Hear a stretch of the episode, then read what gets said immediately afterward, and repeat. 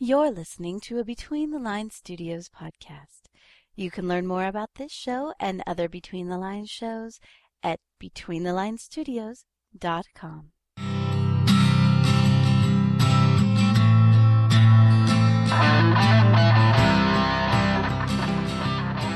Hi, everybody, and welcome to Elementary Podcast, the podcast about CBS's show Elementary. I'm Tabz, And I'm Naomi, and we're discussing Dead Man Switch. Episode 20. Yay! We're almost done with the season. Four more to go. Uh, so, Dead Man Switch. Sherlock's one year anniversary of being sober is approaching, an event that Watson thinks Sherlock should celebrate, but he seems super uninterested in recognition.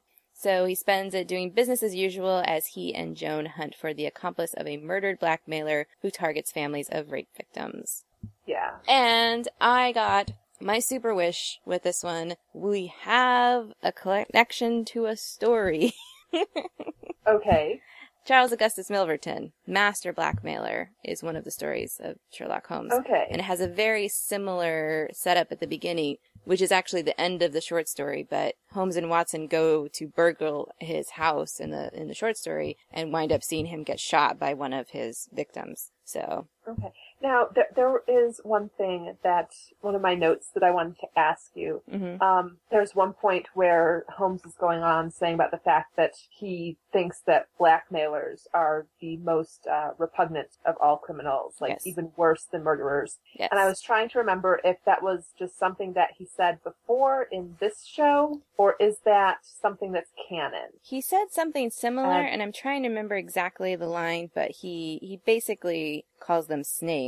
Um, hmm I'm trying to remember the line. I think I'll have to look it up. But um, but yeah, he it was it's very true to what he said in the original stories was, and basically the idea is you're you're harming this person forever Yep. because you keep you keep asking for stuff. Um, but yes, it is very true to his his own to the original. Yeah, and so I I love the fact that we have more Alfredo in this, Yes. um, and the fact that you know the the case actually came through him, and so that was I thought that was really cool, and it's not just him and his you know sponsor slash criminal educator yeah. te- teaching you how to break into a car sort of aspect, Yeah. but And he played it so the actor who who plays him played it so well when you see him on the phone. I'm sure it's super hard to act when you don't have that person there, um, mhm. because you think he's calling for to bug Holmes again about his one year anniversary of being sober, um, and just the look on his face, you're like, oh, this is serious. Yep. Yeah, so that's oh acting. Acting you're so cool when people do you well. right, Ah, one of those roads not traveled. right. I could have been an actor. Uh, I mean, like it, it really is weird to think about all of the people that I did community theater with, and it's like, oh, there's this person who was an understudy in a show that was nominated for a Tony this year. mhm. There's this person who's in New York and making a name for herself as a comedian, and like Josh Groban retweets her, and Mhm. the cast of Saturday Night Live retweet her, and know her on sight. And I was like, how how do I even know these people? How did that happen? Right.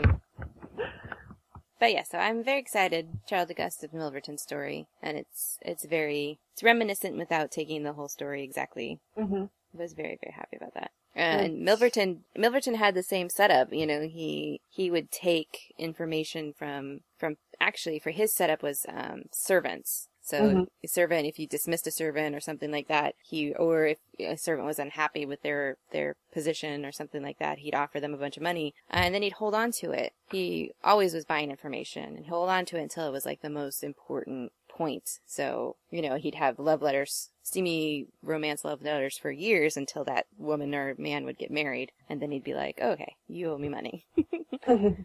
yeah, that is. I mean, wow. I don't know. I just I just keep thinking about you know the idea that they're worse than murderers, and Mhm. you know it really, yeah. I mean, because most murder really is like a crime of passion, and, and it's the heat of the moment and the opportunity. Unless you're into the idea of serial killers, and that's just a whole other you know weird mind thing behind that. But to be to blackmail someone, I mean, especially if it's someone that you don't really have that emotional connection to, hmm to just be that serial blackmailer is just Well, and it ruins like murder obviously affects a family, but but a blackmail can devastate for generations. You know, the wrong if it came out, you know, it's, it hurts a whole family for generations, and you know, steals all their money. Not only that, or you know, it's just hmm it and it is it's ruthless it's cold and it's a it's a long like you have to you have to be in the situation for a long time because you keep asking for money and you see how it affects people rather than murder where it's like over you know? Your victim is is dead so yeah. Hmm. good. I mean Ah, I really love, yeah, I love the, the Alfredo. We see a lot more of Alfredo, and um, I really love the one year anniversary thing because at first I was like, oh, you know, Holmes is just being Holmes, yep. and then to have the reveal that he's he's upset because um, he he failed. Yeah, it was it, it was that one moment where he realized that he was not in control of Mhm. his addiction. I mean, that's everything that he said is like, you know, I've gotten to that point and I saw that it was affecting my cases and I decided to quit. And so I quit. And then I was sober. Yeah, And that, you know, that was a point in my life, failure and it was a low point. And, but then I decided to change it. right. And no, no, you didn't.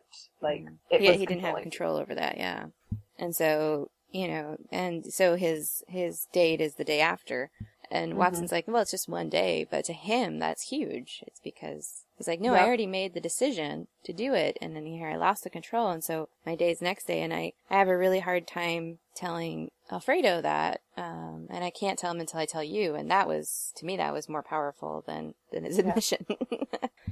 Yep. Although I do like the idea that, um, and I guess it's sort of a, a callback because I think we heard Joan say something similar, but the fact that, you know, getting the chip isn't for you. right, It's for the other people right. as a, as a means of, you know, encouraging them. hmm To tell them that, that they can do it too. Yep. Yeah, and that was that was cool because I I've often thought that about about AA and things like that. That you know you go you go to help yourself and to get camaraderie, but you also go to help other people because you support them. Yep. So that was cool. I will say though that I was very upset that that Holmes apparently doesn't like cats. I was like, really?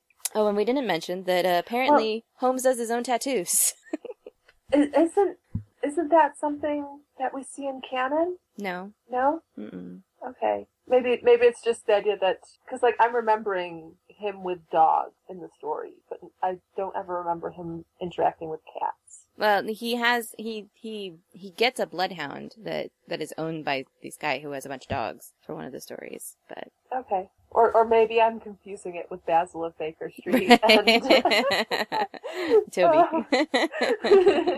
and Toby is in the original stories, but yeah, he he rents him from a, a guy who has dogs, so yep. because they need a bloodhound. Uh, but yes, Yeah. So, and, and if anyone asks, Basil is my favorite version of Sherlock Holmes. that that's just yes. But have you I'm read sorry. the books yet? the the ba- there are books about Basil of Yes, Street. we had this conversation. no, no, we haven't. It's a series. That's why they made the Disney movie. had this conversation because I would have read them. Oh yes. My goodness. They're very Oh. cute. They're like 1930s, I think, published. Uh, they're very cute. Okay, that is moving to the top of my good read One list. of one of them is um he goes to Mexico and has an adventure down there, and uh, Okay. mhm. and he lives he lives in 221B Baker Street. Uh, so super cute. There's a whole series. I think it's four or five books, something like that. Kids books. Okay. yep. Ooh. And and I'm like completely lost the conversation and I'm on yes, like, okay, there we go. hmm Yep. Yeah, I read them all when I was a kid. Oh, that's cool. Mm-hmm. Okay. I will minimize Wikipedia now. so we can finish talking. Yes, there's there's a lot of great adaptations for kids of Sherlock Holmes. In case you did not know that, and Basil is a good is a good book. Um, Eve Titus um, wrote the books, and they're beautifully illustrated by this guy named Paul. I don't know how to say his last name, but they're very very adorable, um, and a little bit different than the the movie. So don't don't go into it thinking that you know you're gonna get Basil like the movie, but very similar. Well, I I mean, it, it, it would fit right in my alley because I'm actually uh, currently reading the uh, Redwall series. Mm-hmm. So, talking mice having adventures, yeah, that's completely doable. But uh, yes, so Sherlock does his own tattoos. Yes. Get, getting back on track here. yeah, that is that's sort of cool. hmm And it would be really awesome to see an episode where he goes undercover as a tattoo artist. It's Yeah. like that's his way in. And I was thinking it's it's a good way to save money because if he had to spend money on all those tattoos, it would be really expensive. And we get the uh, added note that he's ambidextrous. So And now, I just the thing that left me a little bit confused hmm was Joan's gift at the end. And she was like, it's a little dark, but I figured it was you. And it's just that Robert Frost quote. And it's like, really? That's, I don't know. So when we, when he finally panned around and we saw that it was quote, I was just like, that's not dark. It's a little cheesy, but not dark. it is dark though because it's the idea that he's not he's not out of the woods yet. He's not cured. He's got a long way to go until until he gets rid of his addiction. I. I was, I was expecting like, I don't know, some sort of cool skull painting or something. I don't know what I was expecting, but not just a calligraphy quote. It is one of my favorite quotes. You'll often see me on Facebook. I do N miles to go before I sleep. Uh, but yeah, but it's not dark. I don't know. I- well, she said it was a little dark. the idea well, that you the, know, the, the frame was black. not that kind of dark, emotionally dark. uh, so, what did you think of the mystery on this one? I I think that it was very twisty and turny, and it was really cool with the way that it it played with the gray area Mm, that Holmes can work in. yeah, And hypothetically, if this person saw murder, right. but this and that, and you have daughters, don't you, Captain Gregson? and it I'm was not. like, I'm not manipulating you at all. yeah, I mean, it really was like, okay, that's sort of cool. hmm I like, yeah, I like the twist of the the person who's like, yeah, I killed him, uh, because, like, there's enough half truth in what he said that it was believable, and then turns out to be he's the bad guy. Yeah, and that was like, I there were there were so many hints and odd trails and tracings that I was, even though I didn't figure out the crime, I was still really like interested. Okay, Mm. wait, what? How? What's happening? Why are we doing this? Why Yeah. is there cat litter everywhere? yes. Yeah, that the cat litter thing threw me off because I at first I thought, well, he put cat litter down so he could hear if you were coming, and then I'm like, well, no, that doesn't make sense. Yeah. And it was because I, was thinking not not the idea of hearing, but maybe seeing if someone had gotten Disturbed into the it, house, yeah, mhm. disturbed something, and it was like like tracking where they were. I don't know. No, it's to cover up scent. Right. The guy's been dead for weeks. wow, yeah. Okay. Yeah, that was a pretty in- unique solution. I I was I was kind of pleased with that. Yeah. Uh, and it, I really like the idea because I've often thought this because there's been other stories where a blackmailer has a dead man switch. You know, if something happens to me, they'll release it anyway. And I've often gone, but if it's a person, who says that they won't pick up where you left off, especially if they know you've been making money? I mean, yeah. that's super tempting. I did love the thing that threw me really in this story was that Charles Augustus Milverton was was blackmailing the the rapist. That that was cool. hmm I was like, oh, okay. Which totally makes sense. It was just really, I don't know, it threw me. I was like, oh, that's that's a cool twist. I like that. It's like, how much money was this man making? And he was living in that tiny little house. Well, you don't want to draw attention to yourself. True. Uh, but yeah. And I love the ledger and the codes and And what does Henry VIII mean to you? right, Hermits, hermits. right, right.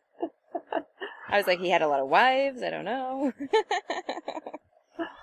Oh, uh, I did. I really loved um, Sheriff Duke as a character. I thought that was fun, and I really love that he's like, you know, we're gonna put you, Alfredo, we're gonna put you in the trunk to help you remember. And Joan's just like, wait here. Is this the guy that you saw? Uh-huh. On her phone. Yes, Mhm. yes, that is it. Okay. Good. Yeah, yeah, yeah. Don't have to go in a trunk. Don't have to get in the trunk. the Holmes looked a little disappointed. Like, but I had this emergency thing. It was gonna be like that. And why did you have to mess with it, Joan? I was gonna regress him, Joan, and I couldn't didn't get to regress him. Right. Joan, why do you have to do that? I'm glad you're smart, Joan, but why? Another call back to the original story that I liked was the idea that um, the killer of Charles Augusta Milverton had smashed his face in because that's what happens in the story. Is the lady is so upset. Um, the lady that killed him, her husband died because he released her letters and he died of a broken heart. Basically, he killed himself. Um, so Aw. she, yeah, it was a very, it's a very sad story, and and Holmes knows exactly who killed, and he decides not to tell the police. Um, but she smashes his face in. So I thought that was cool. And especially since being a Holmesian, I was like, oh yeah, that, that happened. I didn't think of it that it would be a clue to why, why did he, why did he do that? Yeah, And it was to cover cool. up, cover up information. yep. Although I did not pick up on the guy's ring the first time through. And I so didn't was like, either. Wait, what do the scars mean? What? Yeah, I didn't either. I was like, wait, there's a ring? what, what? Okay, that's cool. And Milverton Yeah. having two fail safes totally made sense because, you know, you can't trust people. I don't know. I I just like you said, the idea that you know usually blackmail stories nowadays so often are the idea of something on the internet, hmm and so that it was a person Yeah. who was his fail safe. I don't know. That just it's like I don't know. Well, it's such a complex. Milverton was such a complex blackmailer. Usually, you get somebody who's got like one or two people. This guy had hundreds of people going at the same time, so I like that idea. And it was very true to Charles Augustus Milverton, the actual character. So, but uh, I was kind of sad that we killed him off because he can't come back. Yeah. Jack is very, very upset about the no cat. Not all bad people have cats. Cats get a bad rap in most media. yeah. Unless you watch Sabrina the Teenage Witch. Yeah, that's true. There we go. Magic magic shows usually the cats are are pretty good. Um, But no, that one like if if you I I did a rewatch over the summer of all seven seasons, and then I went onto Tumblr and found the Sabrina fandom, and it's not even a Sabrina fandom; it is a Salem fandom, right. and it's like yeah, Well, how can you not? He's witty and funny and sarcastic and wonderful. yep. Um, So there you go. hmm I I did I I was like we have nothing else to talk to. I did like the idea that Holmes bought a bunch of sobriety chips on the internet and had them shipped next day. Yeah. I thought that was funny. And I mean, and because he was talking about the idea that oh, they're just these plastic chips, hmm and I don't know. I, I, I like everything I know about AANA. I've I've learned from watching TV Mm. that there is that disclaimer, but I I thought that like the higher up you get, the that they actually start to have some sort of significance and value, because I I seem to remember some movie, TV show, something where people have pawned their their chips because there was some sort of metal in them that had a little bit of value. Um, yeah, they have like bronze ones. I know. I don't know how they go it up to gold or something like that. But But it, it was it was a very cool way to display his unease because I I mean I don't know about you, but when I was watching him, like there's something going on here more than you know he just doesn't want to do it because the idea that he bought all of those chips and they're just like everywhere on his desk there. yep. So Jack doesn't like the chips either. you don't like the chips? Hmm? You're just you're just not a fan of this episode because of the cat comment. It's like, yeah, and I could have used all that kitty litter instead of wasting it trying to hide smells of dead bodies. Well, I I think hiding the smell was a good thing, good use of that kitty litter. Right. Even though it was his own house, the idea of, you know, trying to walk into that smell would be like, Yeah. ugh, ugh. Yeah. Especially after two weeks. I can't even imagine. But yeah, super good episode. I think that's all I have. That's all I've got. hmm And yay for using the story and not just a quote. Mhm. Made me happy. All right, well, we'll be back next time with more elementary. See you guys later. Bye. Bye. The Elementary Podcast is part of QuadrupleZ.com and Between the Lines Studio Network. Our theme song is Snow White Violins by Kumji. Make sure to check out his music by visiting kumjiband.com. This podcast is produced under a Creative Commons license. Grr. Gah. Yay, me.